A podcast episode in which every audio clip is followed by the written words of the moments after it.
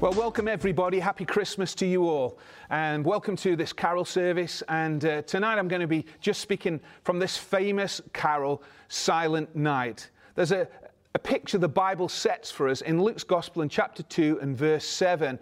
And it reads this And she gave birth to the, her firstborn son and wrapped him in swaddling cloths and laid him in a manger because there was no place for them in the inn. This was the picture of the birth of Jesus Christ. And this was the picture and the foundation for this carol. You know, growing up, Silent Night was one of my favorite carols. The melody and the lyrics of Silent Night complement each other so well, don't you think? It's a tender song about a holy night that quietly changed the world.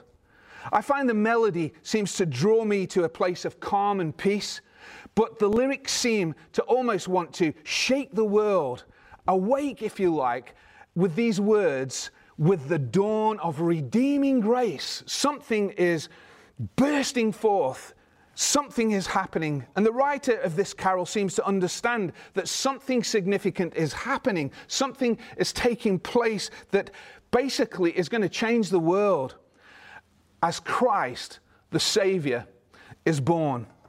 It goes on to say, Son of God loves pure light. Jesus comes to light up the world. You know the story behind this famous carol?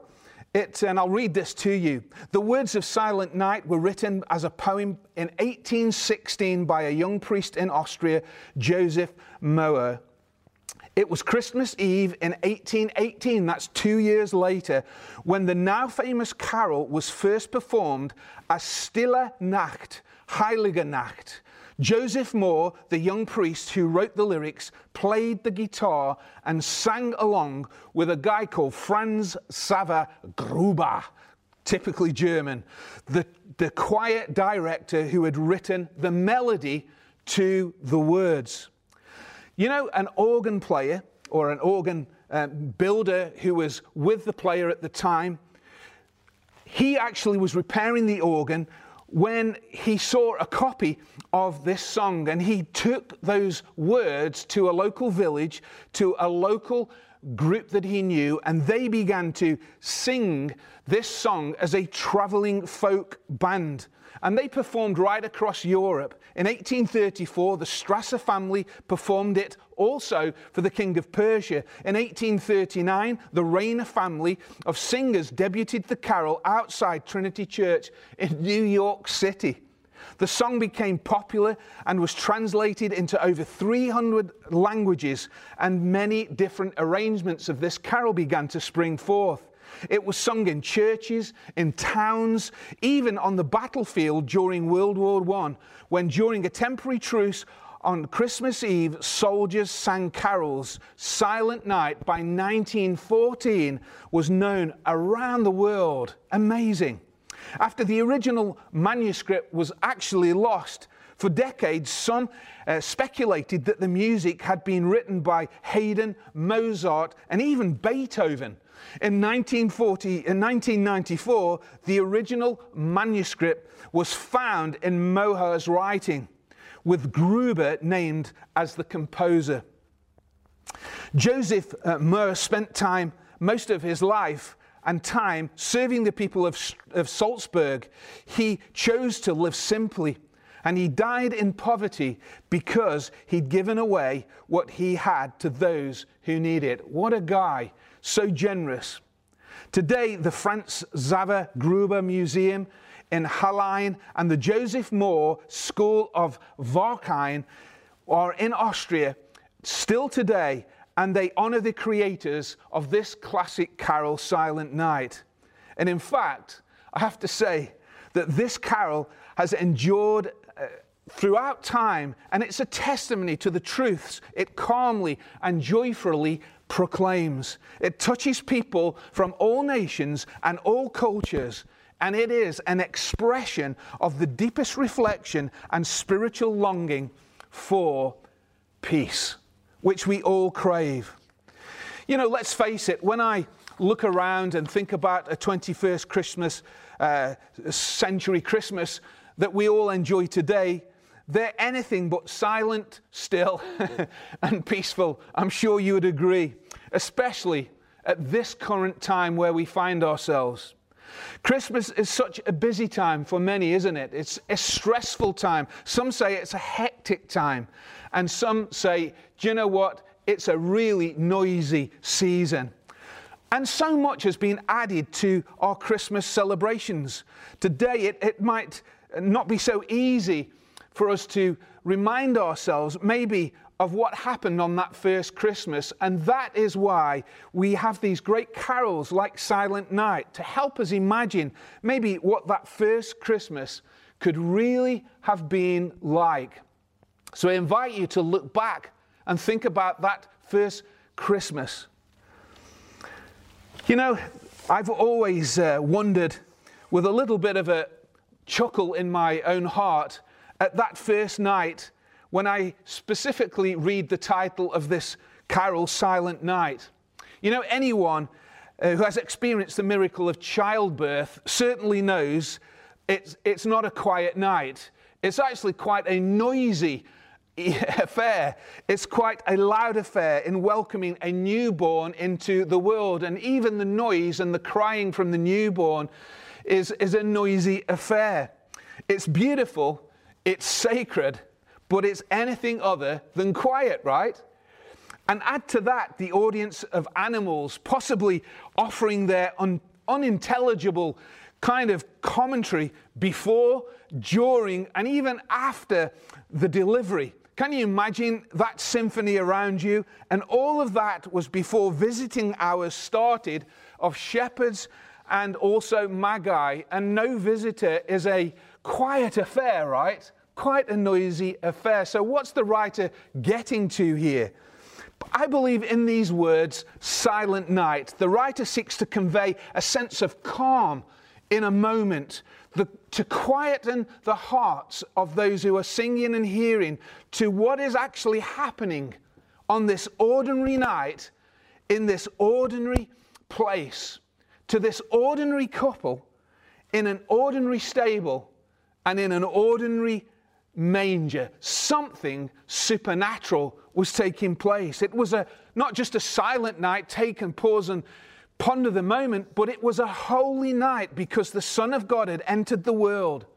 And Joseph Mohr, the writer, was captivated by this miraculous event, this birth of Christ, that God the Son was born a baby. And he writes, Holy infant, tender and mild. And you see, this was the promise of God to his people hundreds of years ago. In Isaiah chapter 7 in the Old Testament, it is recorded Behold, the virgin shall conceive and bear a son, and, sh- and you shall call his name Emmanuel, which we know is God with us. A little later, we read, in Isaiah 9 6, for unto us a child is born, to us a son is given, and the government will be upon his shoulders. This is the baby, this is the Messiah, this is Jesus. This was spoken about hundreds of years before. And Joseph uh, in his carol Silent Night, is in absolute awe of the fact that God chose to enter the world as a baby boy who slept peacefully. Can you imagine in his mother's arms? It was a holy night, different from all others. But he's not only taken by that, he also captures the wonder and the beauty of Jesus being our Savior, the Savior of the world. Yet he was coming in the form of a child. How could the sovereign God of the universe be seen so simply and so helplessly, so vulnerable? How could all that power and holiness and purity and love be in such a little form? Have you ever thought about that? Just amazing. And his little shoulders were so small and undeveloped at that time, and his frame was so fragile. But he had come to carry a weight like no other was to carry. He would bear the sins of the world and establish his kingdom in every corner of the globe. And from the moment that this baby, Jesus, opened his eyes in Bethlehem, his name was Wonderful, Counselor, Mighty God, Everlasting Father, the Prince of Peace.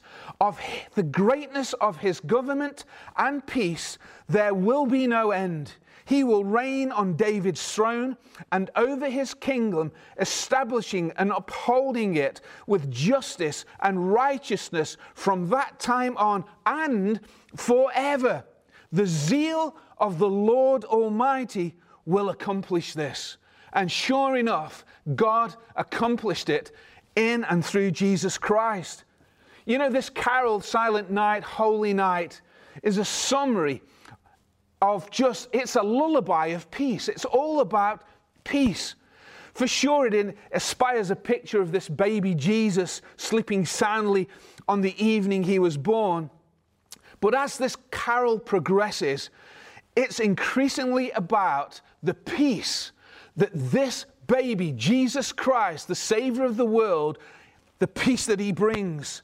And when our Savior Jesus came, the Bible says this that he was the one, he came and preached peace to you who were far off and peace to those who were near. He's preaching peace. And we're all in the same boat, you see. We're all in that same boat. We all have sinned and fallen short of the glory of God, and we all, the Bible says, need a Savior to pay for the debt of our sin. And we couldn't possibly pay it for ourselves. So God in Christ Jesus came in love to rescue us. The Bible says, For God so loved the world that he gave his one and only Son, that whoever believes in him will not perish, but would receive eternal life. That's life everlasting, life beyond this life. It goes on to say, For God did not send his Son into the world to condemn the world, but to save the world through him. See, Jesus is God's gift of peace to you. He's God's gift of peace to me. And He is the doorway to a relationship with God. And He is the giver of everlasting peace and joy to all who will receive Him. What a gift! And what a gift this Christmas time. Jesus preached rest and peace to all who would come to him. This is what Jesus said Come to me, all who labor and are heavy laden, and I will give you rest. Take my yoke upon you and learn from me, for I am gentle and lowly in heart, and you will find rest for your souls. For my yoke is easy and my burden is light. What an invitation to come to Jesus Christ. Friends, you can know this peace this Christmas time. You can know God's peace this Christmas time. And God's peace is like no other peace. And He sent Jesus to you, to me, to bring peace to us, to announce peace. And our relationship with God is possible. Our sins are forgiven. And you can receive that if you believe in Him. You can receive that peace this Christmas time. And maybe this year is the year where you could encounter the dawn of redeeming grace, like this famous carol talks about, this recognition of who Jesus is, to be in awe of Jesus Christ coming as a baby, but being the Savior of the world to bring peace to all peace with God, peace with our neighbor, and peace most of all with yourself. And maybe this year you can experience that through having faith in Jesus Christ and experience that forgiveness for the past, the peace for today, and most of all, a bright hope for the future. And so, every child of God who receives Him into their heart can actually, like this carol says, sleep in heavenly peace. Don't you need that in this world, a bit of heaven's peace? Don't you need a bit of God's peace? Friends, I think we all need at this time God's peace. At this uncertain, troubling time, we need to know God's peace in Jesus Christ as the foundation and the security for the rest of our lives. That's what's on offer for all of us. So let me close with this. Maybe all of us at this Christmas season should put down our phones, we should put down our electronic devices and take some time to have a silent night, a moment when we can remember that sure enough, that night was a holy night. And it was a night when peace came to the world. And that peace is available to all who will come to Him. Receive God's peace this Christmas time in Jesus' name. God bless you. Have a wonderful Christmas.